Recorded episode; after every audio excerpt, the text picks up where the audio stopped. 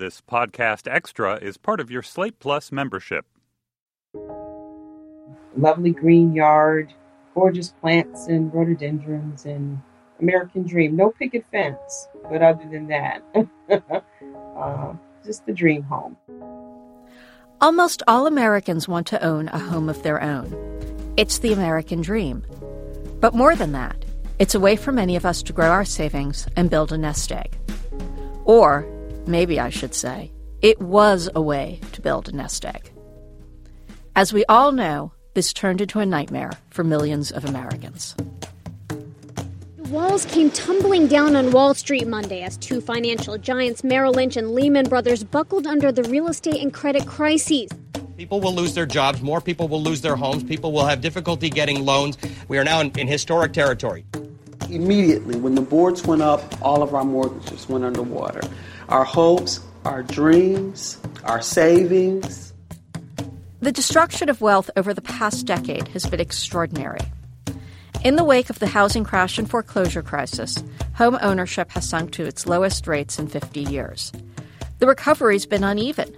Yes, a two bedroom teardown in the Silicon Valley is now easily worth seven figures, but numerous other regions are still wrestling with the fallout from the crisis. Many people continue to own homes worth less than what they owe on them. And the situation is worse for African Americans, who are frequently targeted by unscrupulous lenders or brokers. The result? Millions of Americans, regardless of class, race, or ethnicity, have found themselves in debt with their credit all but destroyed. Their crime was buying or refinancing a home at the wrong time. I'm Helaine Olen, and this is the United States of Debt. In this episode, we'll discuss home ownership. How did owning a home of one's own become the American dream and why were so many people foreclosed upon over the past decade? Who was responsible for the crisis anyway? And why, in 2016, do we talk so little about it? Chapter 1 Looking Back on the Past. A lot of us don't know this, but for most of United States history, only a small minority of Americans owned a home. Financing was hard to come by, and few could raise the cash necessary to put their name on deed. It took the Great Depression to change things. President Franklin Roosevelt introduced the 30 year mortgage in the 1930s as a way to help the country recover from the economic crisis it faced. We have a long way to go, but we are on the way. Then, afterwards, the GI Bill in the 1940s began to help World War II veterans buy homes in newly built suburbs. In fact, home ownership was thought by some as a way to fight communism. No man who owns his own house and lot can be a communist, said William Levitt, the man who famously built Levittown. Because of all this, a majority of us began to own our own homes. Slowly but surely, owning a home became a way to do everything, from building a nest egg for retirement to making neighborhoods safe. For example, some researchers even claimed crime occurred less in neighborhoods with high home ownership rates. Then things changed. Housing, at least for some of us, became a get rich quick scheme. During these three days, we're going to teach you how you're going to generate a lifetime of unlimited wealth. You too can generate a substantial, spendable monthly income, extra spendable cash. I love real estate. I think it's the best thing going, better than sliced bread. When I was just nine years old, my rich dad began to teach me how to become a real estate investor.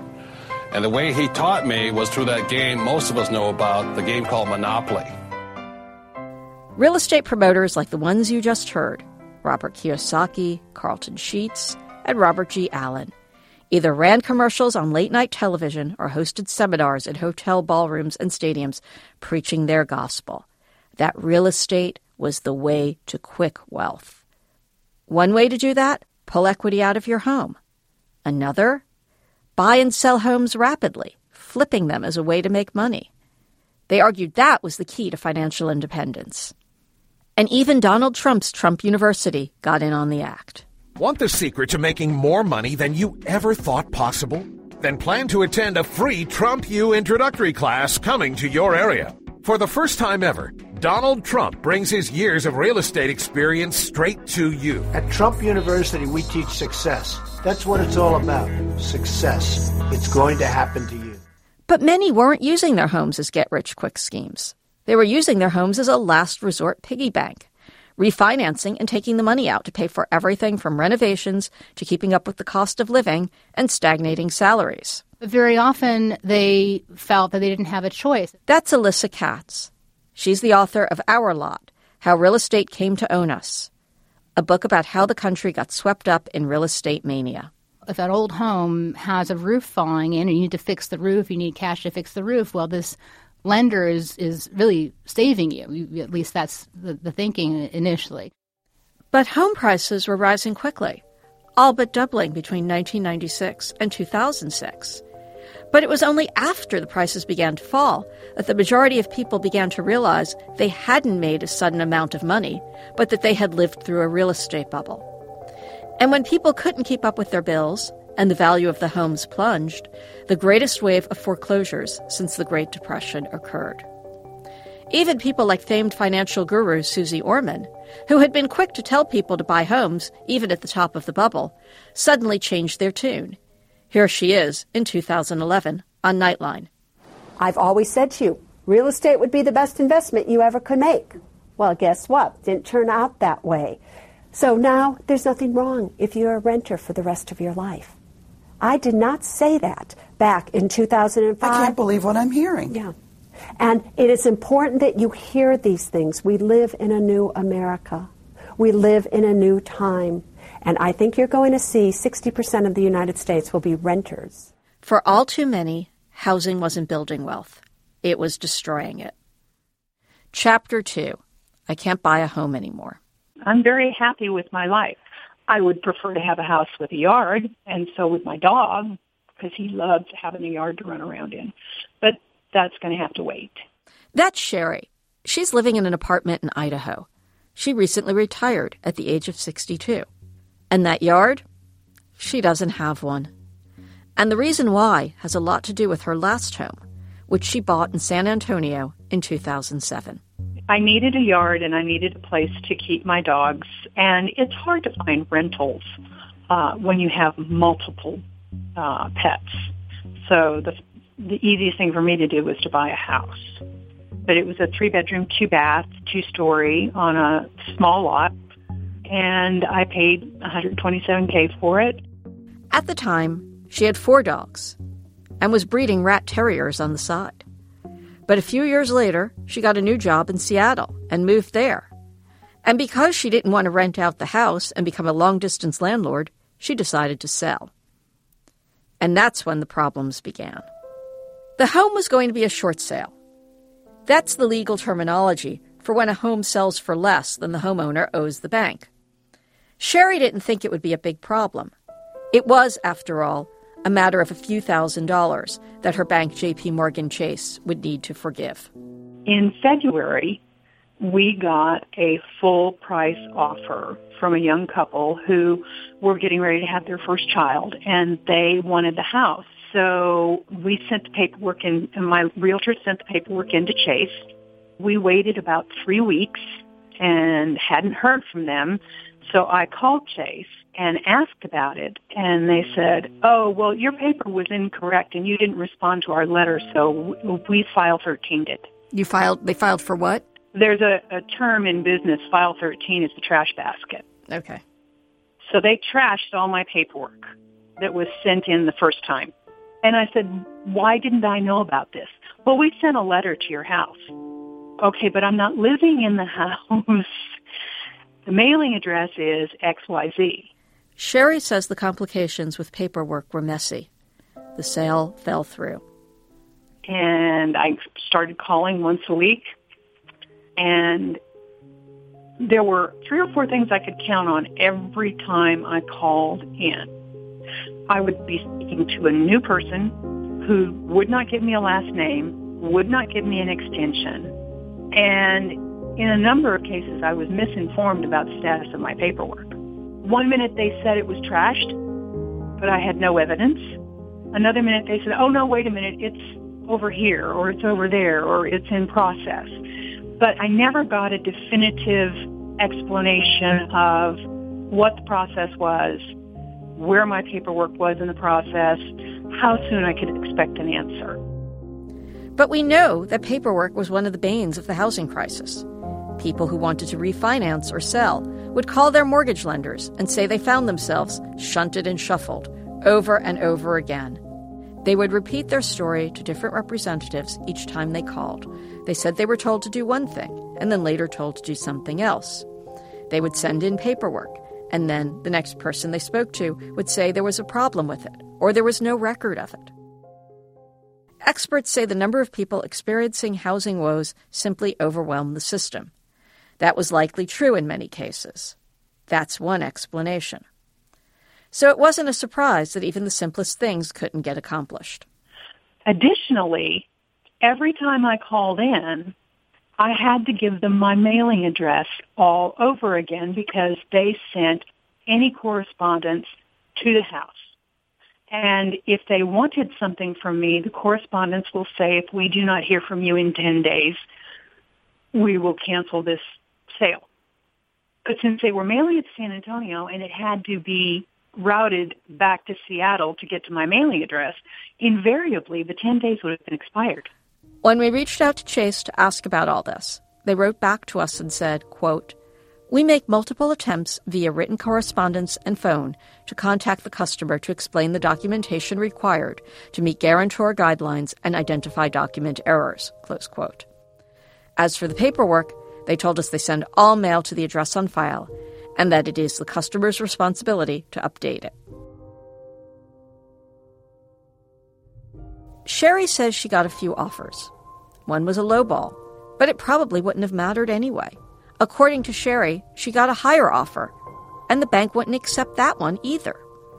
Though it was really disappointing, that was technically okay. The bank didn't have any legal obligation to accept the fact they'd lose money, which is what would happen in a bank approved short sale. A spokeswoman for Chase told us that Sherry's loan was guaranteed by the Federal Housing Administration and that the offers on Sherry's home did not meet their guidelines since they were, quote, well under market value at that time. Regardless of the reason, this happened to many people during the crisis, whether a few thousand or a few hundred thousand dollars were an issue. We'll let Elyse Cherry explain. She's the CEO of Boston Community Capital, an organization that helps low and middle income homeowners at risk of foreclosure. So, right now, if a mortgagor, that is a homeowner with a mortgage, has a mortgage in which the principal amount is substantially larger than the market value of the home, then the problem is if you go to sell the home, they're only going to pay you the amount of the current value of the home. So you then have this differential. You could have a mortgage for, say, $400,000, but your home is only worth $200,000. If your lender is not prepared to reduce that amount back to $200,000, you're stuck. I mean, most of the homeowners we're talking about can't simply write a check for the remaining $200,000, and uh, there's no way out of it. And so they wind up stuck with a home that they can't afford and they can't sell. And so what happens to them? Well, often they go into foreclosure. And that's what happened to Sherry. She said she stopped paying her mortgage in 2012. By February of 2013, the bank foreclosed on her home. I stopped paying because I was so frustrated at the total lack of cooperation from Chase that I just figured, screw it, you can have a house. Chase quickly sold the home to American Homes for Rent Properties II, a company specializing in buying up foreclosed homes and renting them out. Sherry was hardly alone. In 2009, 2.8 million homes were lost to foreclosure. That's over 20% more than in 2008 and more than double 2007's total. If you want another way to think about it, that's one in every 45 homes. Though the government encouraged banks to help their customers, no one said they had to. In many cases, the help was less than advertised. And as the fees piled on and homeowners fell further and further behind, housing prices in many areas continued to fall. It sounds crazy, but in many cases, banks and mortgage lenders and mortgage processing servicers stood to make even more money if their customers lost their home. Again, here's our expert Alyssa Katz to explain. The bank would much rather just go through the foreclosure, take the write off on its books, and then it has an asset to sell. Um, it has the home. Um, and so economically, the incentives weren't, I mean, there were some subsidies from the federal government, which certainly helped when people were not too over leveraged when property values hadn't collapsed so much. But in many cases, it, it just was, you know, kind of bureaucratically and financially um, easier for the lender to just, um, you know, take the foreclosure and move on. When it all comes down to it, the big banks and institutions are doing just fine. It's regular people who aren't. The foreclosure problem is still continuing. Real estate information company RealtyTrac says that half a million properties were lost to foreclosure in the first six months of 2016. Chapter 3 Race Makes It Worse. Prince George's County, Maryland is a suburb of Washington, D.C. If you visit, you'll find cookie cutter, two story homes, manicured lawns, and woods, since it's still rural in spots. It's also one of the wealthiest, predominantly African American counties in the United States. But that money didn't protect PG County, as many call it, from the mortgage crisis. It is, in fact, the epicenter of the foreclosure crisis in the Washington, D.C. metropolitan area. Our own neighborhood our subdivision um, has probably a house or two on almost every block where a family has lost their home. And um, some of them are vacant, and some people just chose to stay until they could, you know, um, until they actually had to go. That's Janet. She and her husband bought a house in PG County in 2003. By 2014, they'd lost their home. And since you can't see her, I need to tell you Janet and her husband are African American. That's important because one of the lesser known stories of the twin crises, that is, the housing and financial crises, is the unequal impact it had on minority communities. Once you have foreclosures happening left and right, property values in the neighborhoods where you tend to live or in the cities where you tend to live uh, start heading straight down. And, and that actually happened that's Maya Rockeymoore, president of the Center for Global Policy Solutions. She's an expert on the subject. You might remember her from episode two, when she talked with us about wealth disparity and minorities. So, for African Americans, Latino Americans, uh, Native Americans, Asian Americans, they fully lost half of their collective net worth uh, as a result of those two twin crises by 2009 and many of these households, most of these households, have yet to recover. So, a bit of history is in order again. When we talked in the earlier chapter about how Americans became homeowners, one group in particular was left out. African Americans were rarely granted mortgages.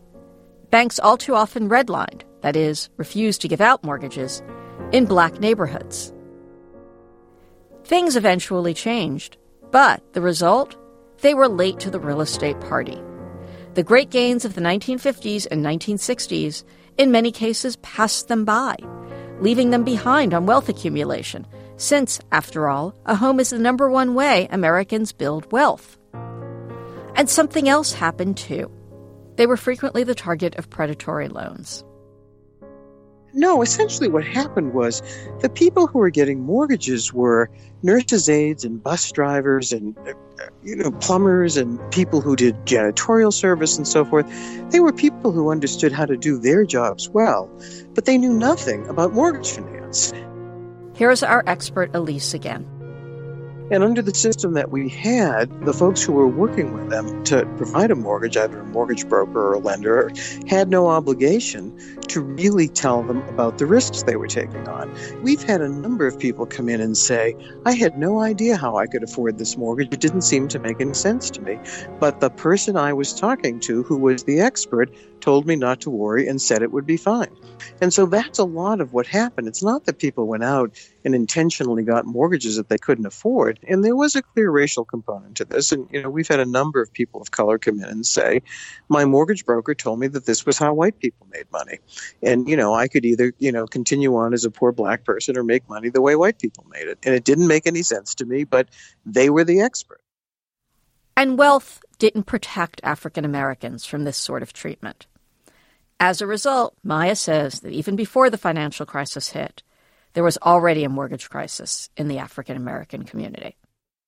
Um, unfortunately, uh, we saw in communities around the country, people of color were targeted for subprime mortgages uh, when they were actually eligible for prime mortgages in many instances, uh, but weren't aware.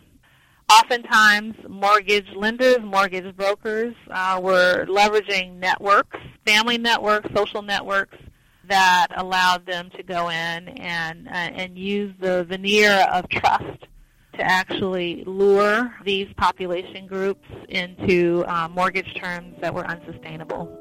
No, this isn't just experts mouthing off. There have been a number of lawsuits and settlements over allegations of discriminatory lending. Well, one of the nation's largest banks is coming under fire for reportedly discriminating against black, Latino, and Asian homebuyers, all while offering loans to less qualified white borrowers. Discriminatory lending practices during the 2004 to 2008 housing boom resulted in two of the largest cash settlements ever between mortgage lenders and the Department of Justice. The charge was that they were charging folks of Hispanic or, or who were African American more money on their loans. Wells Fargo did not admit any wrongdoing, but they did pay the second largest fine of its kind. Mortgage discrimination is illegal. Unfortunately, that wasn't the only problem. Thanks to hundreds of years of discrimination, African Americans lack the wealth other ethnic groups enjoy. As a result, when financial troubles come, they don't have the resources that many others can turn to to keep their homes or keep their finances from collapse. Chapter 4 We Can't Keep Up. When Janet's family bought their home, both Janet and her husband were employed and earning a good living. He was an IT contractor, and she worked as an executive assistant at a local small business. But things changed. Janet's husband became ill, had complications from diabetes, and suffered some major back problems that required surgery. He was in and out of the workforce for years. Today he is disabled and not working at all. Janet is now the sole breadwinner for the family. And there was more. Both of Janet's children have had expensive and painful medical issues. Her older son, in 2006, was hospitalized and needed brain surgery, something that has happened more than once since then. And then, a little over a year later, her younger son was diagnosed with cancer. He was five.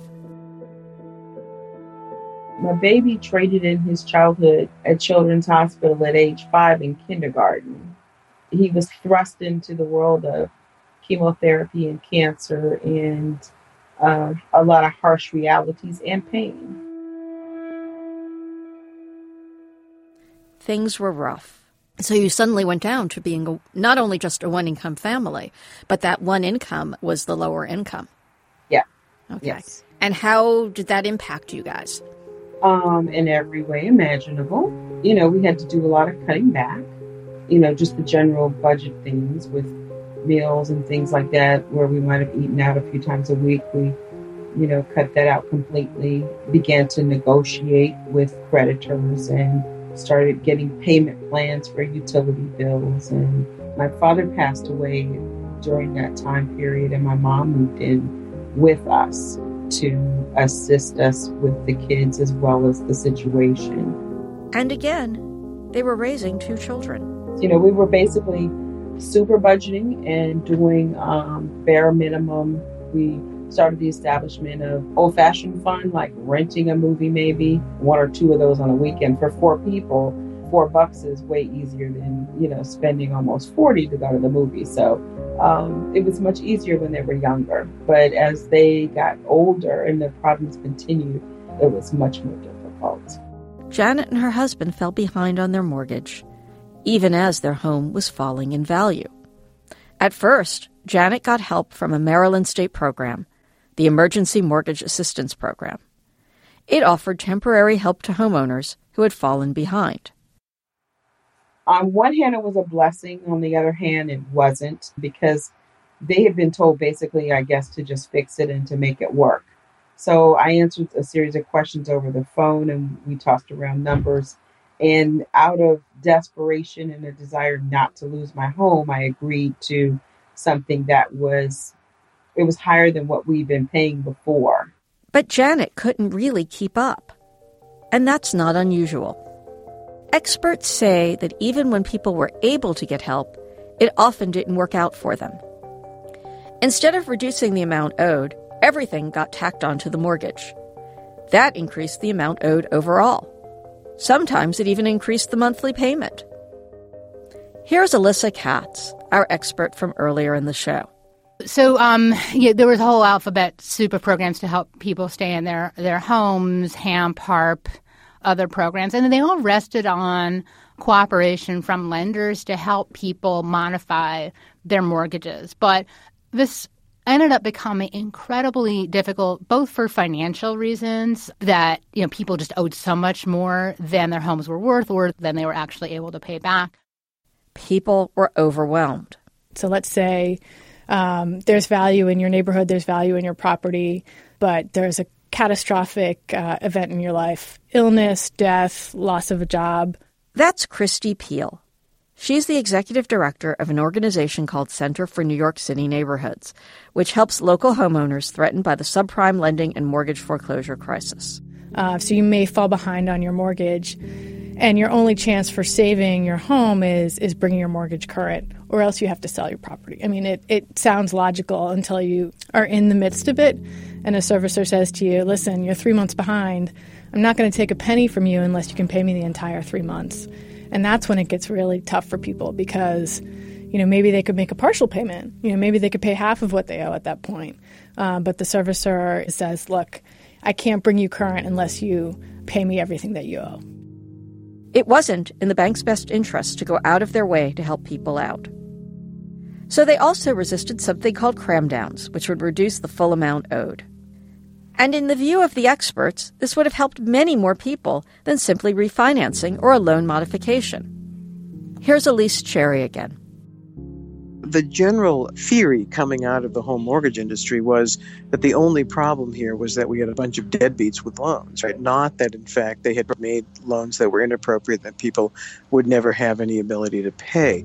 So basically, they just kept kicking the can down the road. And in fact, in some circumstances, provided modifications for homeowners which allowed them to pay a mortgage based on a current market rate, but continued to leave the outstanding principal amount on the back end of the mortgage. And this was on the theory that uh, appreciation would solve the problem. And of course, we're five years out, the modifications have run out, and they have not solved the problem. Eventually, Janet and her husband declared bankruptcy. In 2014, their home was sold in foreclosure.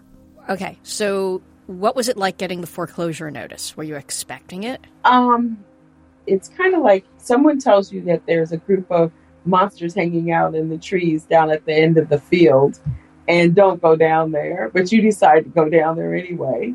And you know the monsters are behind you, um, but you don't want to turn around, you know?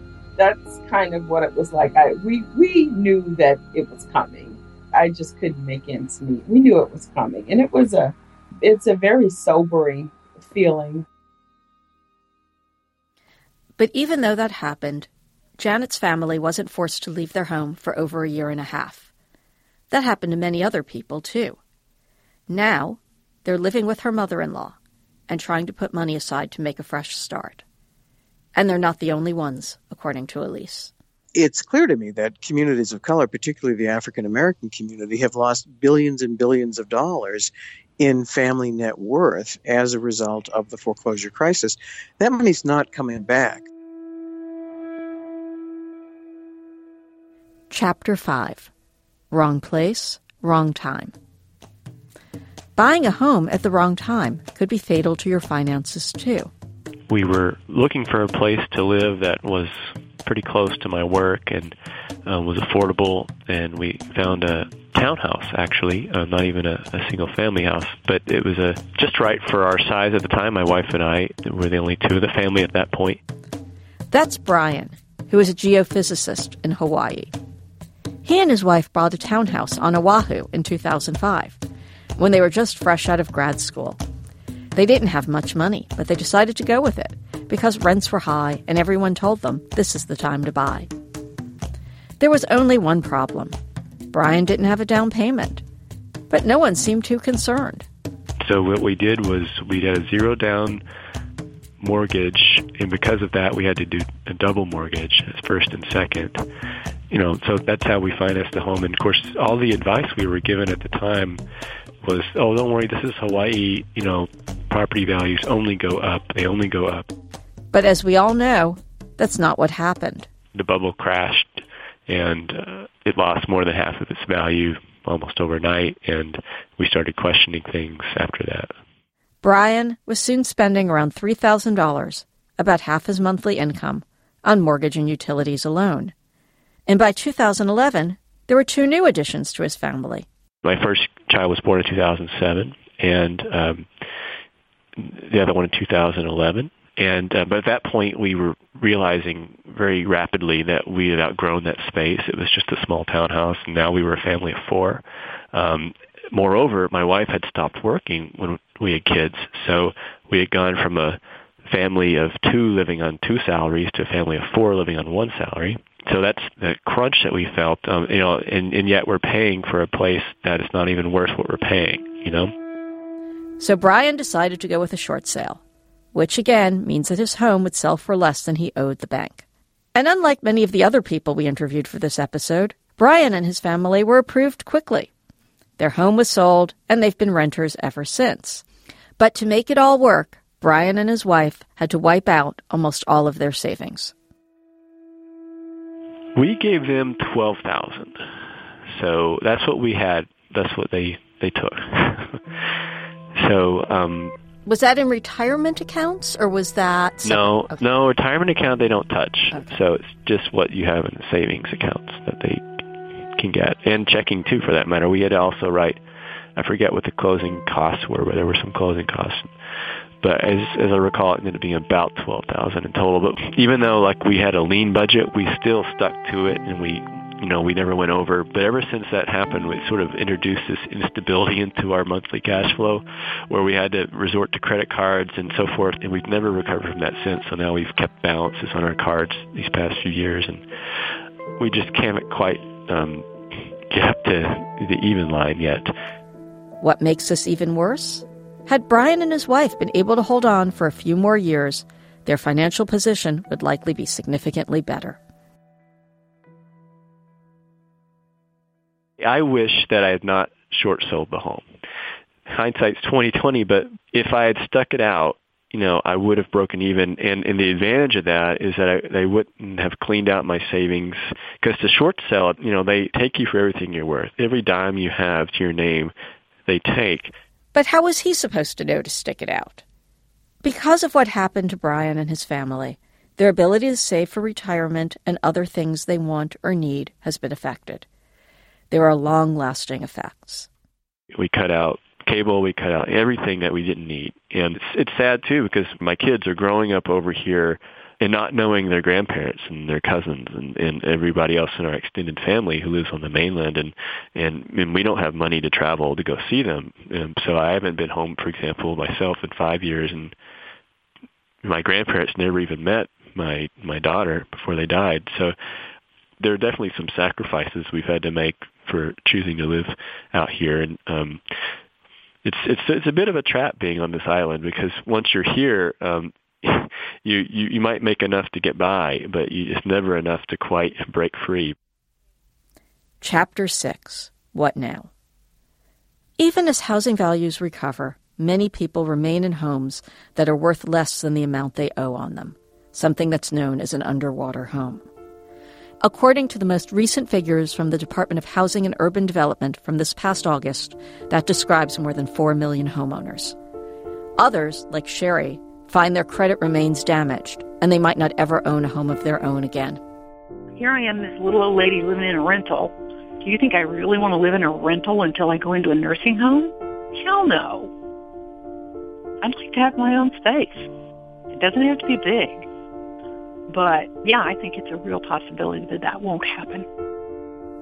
But the banks seem to emerge from the crisis bigger and seemingly less accountable than ever.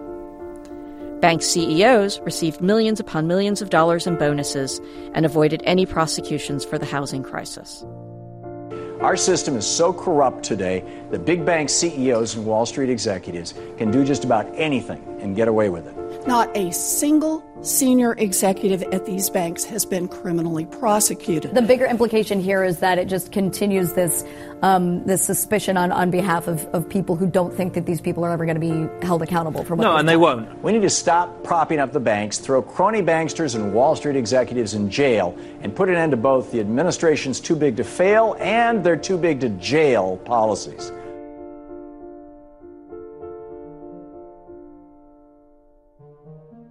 For all too many, the legacy of the housing crisis goes on. Just because you don't hear about it doesn't mean things are solved for everyone. Though many in America have recovered, many still have not. People who bought homes at the peak in cities like Las Vegas still remain underwater. So, why don't we talk about it? Well, there's a thing in the United States where we don't want to admit defeat. All stories should have happy ends. If they don't, we don't want to hear them. But the anger is out there. Many political analysts believe the failures of the housing crisis fueled the rise of the Tea Party, which led to Donald Trump, and also led to Bernie Sanders' surprisingly popular run for the Democratic nomination for president. We could hear it when we did interviews for this series. And there are people like Sherry who have been through the ringer and they remain angry and frustrated. I just feel like the banks are predators and the consumer is screwed no matter what. The vast community of consumers out there is paying their bills on time as much as they can. And for all of us to be treated like, you know, you don't really count because we've decided we want your house.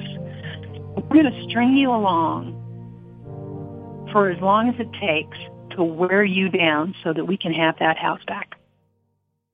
So, what can you do? First, reach out for help. There are organizations that work with clients to preserve their home ownership, groups like Boston Community Capital and Center for New York City Neighborhoods. The Legal Aid Society in many states offer help as well. Another way people can find help? Visit agscamhelp.com, which will connect you to a free, well trained nonprofit partner. They'll also let you see if someone seems a little sketchy. Next, seek advice early in the process. The longer you wait, the harder it will be. Third, don't judge yourself. Don't beat yourself up for not being able to predict the future. Millions upon millions of people ended up facing homeownership issues. You aren't alone, even if it can feel that way at times. Thank you for listening to this episode of the United States of Debt, a Slate Academy. Jennifer Lai is our producer. Many thanks to intern Laura Sim and former intern Rachel Cusack. In this episode, you heard music from Kai Engel, Chris Zabriskie, Kevin MacLeod, and Sergey Cheremisinov. I'm Helaine Olen, and I hope you'll join us next time. And remember, to sign up and hear more stories of debt in America, visit slate.com slash debt.